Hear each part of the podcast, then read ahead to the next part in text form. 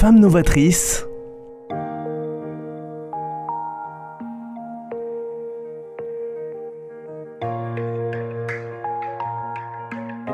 Femmes novatrices avec Sophie Nanin. Bonjour et bienvenue à Femmes Novatrices, une émission donc qui permet d'écouter et partager les échos de leur challenge. Aujourd'hui, je suis ravie d'accueillir Marie-Ange Léofonte, directrice générale de la Ligue contre le cancer Haute-Garonne. Femme de challenge, 18 années d'investissement, d'implication à la Ligue, entourée aujourd'hui de 250 bénévoles, un état d'esprit fort qui définit son engagement créer un éveil des consciences, apporter et développer un autre regard sur le cancer. Bonjour Marie-Ange. Bonjour Sophie. Femme active, une personnalité affirmée, reconnue comme pétillante d'intelligence. J'adore cette phrase, mais je trouve que ça vous caractérise pleinement. Et aujourd'hui, donc des actions multiples que vous avez menées en équipe vous avez su démontrer pleinement vos compétences et vos capacités d'initiative à la direction du comité de la Ligue contre le cancer. Alors là, tout de suite, j'aimerais en fait euh, comprendre 18 années. Alors, c'est vrai, c'est la Ligue, il y a une évolution euh, quand même, euh, oui, plutôt importante. Mais pourquoi cette direction et surtout toujours à la Ligue? Alors, euh, parce qu'en fait, la Ligue, euh, c'est pas un métier, c'est une passion, c'est un engagement pour moi. Euh, pour des raisons personnelles, j'avais besoin de m'engager dans une association dans le soutien des autres. Et j'ai rencontré la bonne personne au bon moment. Donc j'ai eu beaucoup de chance. Et le président de la Ligue, via une amie, m'a recruté à la Ligue contre le cancer. Et là, j'ai pu m'épanouir pleinement. Oh, magnifique. Donc là, ça veut dire que sur ça, on vous a porté une chance. Vous avez saisi l'opportunité là, par rapport à cet ensemble-là, ça veut dire que c'était de comprendre la, Ligue. Après, il y a eu plus un parti, on va dire euh, peut-être le lien avec le patient, je ne sais pas, euh, le bénévole, mm. et la partie marketing qui s'est greffée une fois que vous avez eu vraiment la maîtrise et la passion du sujet. Oui, en fait, voilà, j'ai saisi une opportunité, j'ai postulé euh, au moment où euh, le cancéropole était lancé par Philippe Douste-Blazy. Donc, ça a été également des faisceaux convergents plutôt positifs. Et là, oui, j'ai proposé une stratégie de développement essentiellement tournée vers le patient et vers l'accompagnement des patients. Et ça a fonctionné et ça fonctionne encore. Ah, ça fonctionne euh, pleinement. et là, j'aimerais vraiment que vous nous parliez sur ce projet innovant et unique en France, la maison qui est mis en place, donc euh, en face, si je ne me trompe pas, de l'Oncopole, depuis un an qui est euh, ouverte. Est-ce que vous pouvez nous en parler afin que nos auditeurs, et, sachant qu'ils peuvent venir sur Toulouse, mais vraiment le côté euh, unique et innovant, quel est-il? Alors en fait, pendant ces 18 ans, j'ai rencontré des patients chaque jour qui ont partagé leur, leur vécu. Et c'est grâce à eux que j'ai eu cette idée avec mon équipe il y a plusieurs années, il y a plus de 10 ans, de créer un lieu euh, unique où on trouverait des soins de support, des accompagnements gratuits et éventuellement également de l'hébergement. Et c'est ce qu'on s'est attaché à faire aujourd'hui, d'où cette notion de maison. Alors la maison, elle porte vraiment bien son nom. C'est un lieu pour passer d'un lieu de soins à un lieu de vie, un petit chez-soi dans lequel on accueille pour du bien-être et de l'accompagnement. Oui, j'ai pu découvrir en plus que c'est novateur. bien évidemment sur le côté de la recherche, du patient, du soin, les médecins, mais il y a aussi toute l'approche euh, aujourd'hui de la sophrologie. Euh, il y a un, appui juridique qui peut être aussi en place. Comment ça s'orchestre cette partie-là? Oui, alors c'est une véritable innovation sociale parce qu'il existe des ligues dans tous les départements qui proposent des soins de support, mais un lieu qui associe de l'hébergement temporaire et des soins de support gratuits, ça n'existe pas en France. Et en effet, on va y retrouver de l'activité physique, de l'esthétique, de la sophrologie, des conseils juridiques. L'ensemble de ces accompagnements sont gratuits et accompagnent les patients pendant les soins, mais dans aussi l'après-cancer et également les aidants, les proches. Donc oui, ça s'orchestre au travers notamment d'un entretien d'accueil avec Caroline, qui va euh, guider les patients en fonction de leurs besoins et de leurs attentes. Chaque soin de support a vraiment été pensé en fonction de la temporalité de chaque patient, puisqu'on n'a pas forcément besoin de tout dès le début, ça va être graduel au fil euh, de l'avancée des traitements ou au contraire de la fin des traitements et du retour à la vie euh, après la maladie. Ça veut dire que par rapport, par exemple, aux différents hôpitaux ou peut-être cliniques ou tout simplement l'Ocropole, puisque vous êtes situé en, face, il y a des accords qui sont euh, mis en, place. C'est-à-dire que si on voit un médecin ou si on est, comment dire, malheureusement touché par le cancer, est-ce que ça peut être quand même la prévention? Oui, alors il y a la prévention, donc là on va plutôt aller le faire dans des entreprises, euh, au contact d'enfants aussi, pour euh, se prémunir des facteurs de risque euh, des survenues de cancer. Donc ça c'est aussi une de nos activités, puisqu'on en a trois, hein. la prévention, le dépistage, l'aide aux malades et bien sûr la recherche. Donc ça ce sont des actions que l'on mène et ensuite au sein des établissements, nous avons de la communication à destination des patients, mais nous intervenons aussi au chevet des patients pendant les chimiothérapies au travers de soins de support dans les établissements publics et privés de Haute-Garonne. Et quand vous dites euh, au niveau des enfants, c'est-à-dire qu'au niveau prévention, parce qu'il y a l'hôpital euh, je crois, c'est l'hôpital du sourire. Euh, vous êtes en action avec eux, vous faites justement un peu ce, ce, cette approche-là pour, euh, comment dire, on parlait au début d'un autre regard sur le cancer, c'est de, de l'humaniser encore plus, d'être rassuré, de sensibiliser.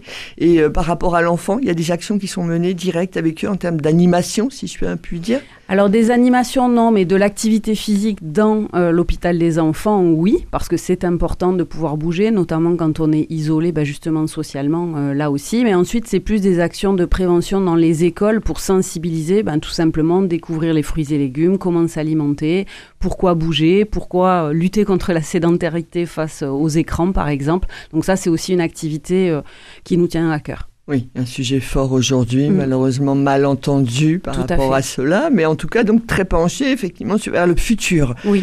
Maintenant sur cela, ça veut dire que c'est sur les réseaux sociaux, puisque là on parle des jeunes, mais mm. c'est aussi nous, euh, les, les, seniors et de tous les âges. Les réseaux sociaux font partie quand même de notre quotidien. Ça veut dire que sur la maison, on peut avoir des informations sur tous les réseaux sociaux pour en entendre parler?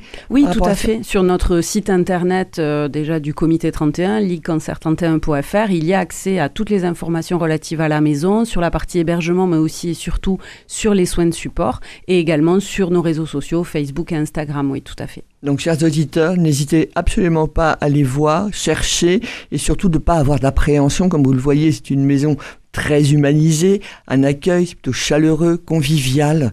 Donc, euh, venez dans cette maison pour être effectivement dans l'échange. Restez pas tout seul.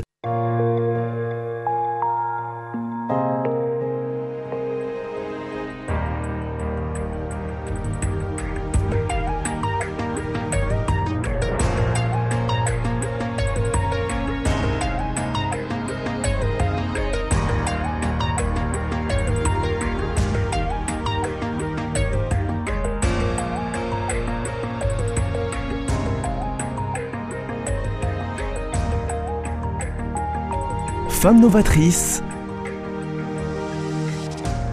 Sophie Nanin. Marie-Ange, par rapport à tous les éléments que vous nous donnez pour la maison euh, concernant donc là, qui a été lancée et qui est novateur, j'insiste bien au niveau de la ligue, euh, il y a aussi des événements que j'aimerais bien euh, qu'on puisse parler, puisque là on est en plein dans la période aussi d'Octobre Rose. Mais il y a aussi, alors, Octobre Rose, vous allez nous dire quelles actions, ont été menées, notamment la course, ça je l'avoue. Et en même temps, c'est novembre, Où il y a une autre action parallèle. Vous pouvez nous parler de ces deux actions qui sont fortes et qui génèrent et qui génèrent du flux, surtout chaque année, multiplié euh, par trois presque. Mhm. Oui, alors c'est vrai qu'Octobre Rose, nous le lançons toujours avec notre course Je me lis contre le cancer aux Argoulés. Donc l'année dernière, nous étions 6500 participants, cette année 10 300, avec une collecte exceptionnelle de 185 000 euros qui permet de financer donc nos missions recherche, aide aux malades, prévention, promotion des dépistages. Euh, cet engouement est énorme et cette solidarité est merveilleuse pour penser à toutes celles qui traversent cette épreuve. Et en effet, oui, euh, les femmes, bien sûr qu'on y pense, mais on pense aussi aux hommes. Donc, on a créé le Challenge des Gentlemen, qui est donc pour le mois d'octobre, un mois de sensibilisation. Euh, novembre, peut-être Oui, novembre. novembre. non, non, non, non, mais pas de, pas novembre. De novembre. et, euh, et, du coup, voilà, une sensibilisation aux facteurs de risque des cancers masculins. Donc, on pense aux hommes aussi. Et par rapport à la, à la course, euh, c'est euh, alors c'est une marche, c'est une, une course. C'est vous dites aux, aux argoulés, c'est toujours il y a d'autres moments dans l'année? Parce que l'octobre rose, oui, j'avoue que je suis très impliqué avec comme beaucoup d'autres personnes. Euh, maintenant, c'est vrai que pour moi c'est 365 jours par an, mm. c'est d'être impliqué. Est-ce qu'il y a d'autres événements dans l'année, des dates et des rendez-vous forts oui, auxquels on, on peut parler aujourd'hui? Tout à fait. On a la Journée mondiale contre le cancer qui est le 4 février donc généralement le dimanche qui est autour du 4 février, on organise une course sur l'oncopole, mais aussi des conférences euh, sur un thème de recherche pour parler des avancées de la recherche. Mais ce qui est important de dire, c'est qu'en fait, nous travaillons sur ces thèmes de prévention, de promotion des dépistages tout au long de l'année. Nous incitons les hommes et les femmes à participer au dépistage organisé tout au long de l'année. Donc oui, il y a des événements phares parce qu'à un moment donné, il faut taper du poing en disant allons-y, dépistons-nous. Mais c'est en fait tous les jours que nous travaillons euh, sur ces thèmes-là taper du poing. Ça, j'aime beaucoup. vous faites transparaître votre énergie. Quand je disais tout à l'heure pétillante d'intelligence, oui, mais c'est pétillante d'énergie, de dynamisme. Là, je pense, chers auditeurs, que là, vous pouvez complètement maintenant suivre Marie-Ange Léofonte. Maintenant, sur le, les actions qui ont été euh, menées, ce que j'ai pu voir aussi dans toute votre actualité, euh, vous avez exprimé à un moment donné que sur toutes ces actions qui ont été euh, menées, il y avait quand même des dons qui étaient présents, euh, qui étaient bah, euh, oui, encore euh, multipliés, je dirais, qui seraient, sont en croissance, euh, malgré, si je puis bah, oui, le préciser, une période délicate. Et les gens sont quand même impliqués, sont présents, et les dons sont donc en croissance. Oui, les dons continuent euh, et tant mieux puisque la Ligue est une association caritative, donc elle ne vit que de dons et ces dons sont utilisés dans nos missions en Haute-Garonne. Et c'est vrai que les patients qui sont touchés par la maladie et qui viennent à la maison de la Ligue ou qui bénéficient de nos accompagnements comprennent l'importance de ces dons. Ceux qui bénéficient de projets de recherche comprennent eux aussi l'importance de financer la recherche pour la faire avancer, pour qu'elle arrive encore plus vite au chevet du patient. Donc oui, les Français sont généreux, ça c'est historique auprès de la Ligue, mais aussi d'autres associations, on le sait. Et c'est important puisque sans eux, on ne pourrait pas améliorer la qualité de vie des patients euh, qui sont touchés par un cancer. Donc euh, oui, merci à eux en fait. Eh bien, écoutez, chers auditeurs, parfait. Maintenant, multipliez, passez le message. En tout cas, n'hésitez pas et allez sur les réseaux sociaux ou le site web. Et là, vous disiez justement de qualité de vie.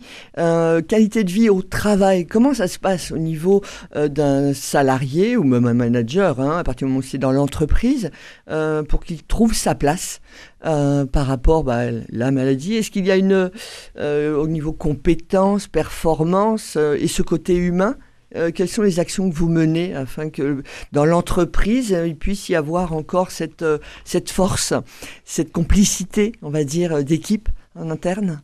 Alors justement, fort en fait de l'expérience que les patients nous ont rapportée depuis X années, nous avons construit un programme qui s'appelle Ligue Entreprises engagées contre le cancer. Donc nous intervenons gratuitement dans les entreprises auprès des managers et des salariés sur deux aspects.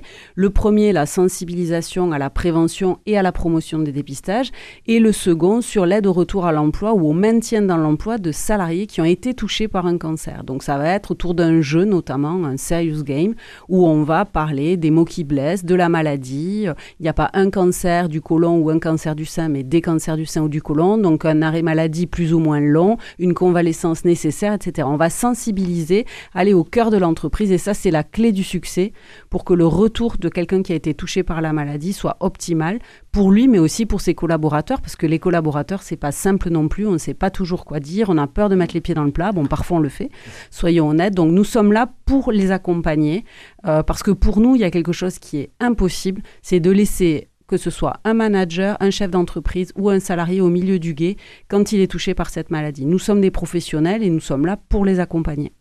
Donc ça veut dire qu'au niveau de la cohésion d'équipe, vous êtes très impliqué et vous souhaitez que ça soit euh, euh, amélioré, mais amplifié surtout. Et euh, les personnes qui reviennent effectivement travailler, il y a un sentiment de solitude, vous voulez dire, quand on revient, de peut-être pas être intégré à nouveau et en même temps un regard et une façon d'échanger qui va être un peu délicate parce que comme vous, dites, vous disiez les, pieds dans le plat, on ne sait pas trop face à la maladie vraiment en parler, faire un véritable échange. Vous pensez qu'il y a un peu de gêne et qui fait qu'on n'a pas les bons mots au bon moment c'est accompagner le retour, c'est expliquer pourquoi on a été absent, euh, enfin pourquoi on ne demande pas à la personne d'expliquer pourquoi elle a été absente, mais nous, notre rôle, c'est d'expliquer, ben voilà, quand on est touché par cette maladie, la déflagration, c'est pas que au niveau de la maladie, c'est aussi au niveau de la famille et du travail. Et les personnes, quand elles reviennent dans l'emploi, elles sont juste inquiètes. Est-ce que je vais, puisqu'il y a des troubles cognitifs, des troubles de l'attention qui vont perdurer longtemps après la fin des traitements, c'est est-ce que je en fait, ils se sentent souvent coupables. Est-ce que je vais être aussi bon mm. qu'avant, aussi performant? Est-ce que je vais être à la hauteur? Est-ce que je vais me souvenir de mon code d'accès à mon ordinateur? Est-ce que euh, j'ai euh, combien de projets ont été menés en mon absence? Je vais être largué? Voilà. En fait, c'est plus de l'inquiétude. Donc l'idée, mm-hmm. c'est de rassurer le salarié qui revient, évidemment, d'accompagner son entourage professionnel pour que ce soit ce retour soit le plus d'où possible et qu'il soit en fait tout simplement accompagné, que le salarié soit attendu, ça c'est important, qu'il n'arrive pas comme un mmh. cheveu sur la soupe, qu'il soit attendu et qu'il soit accompagné.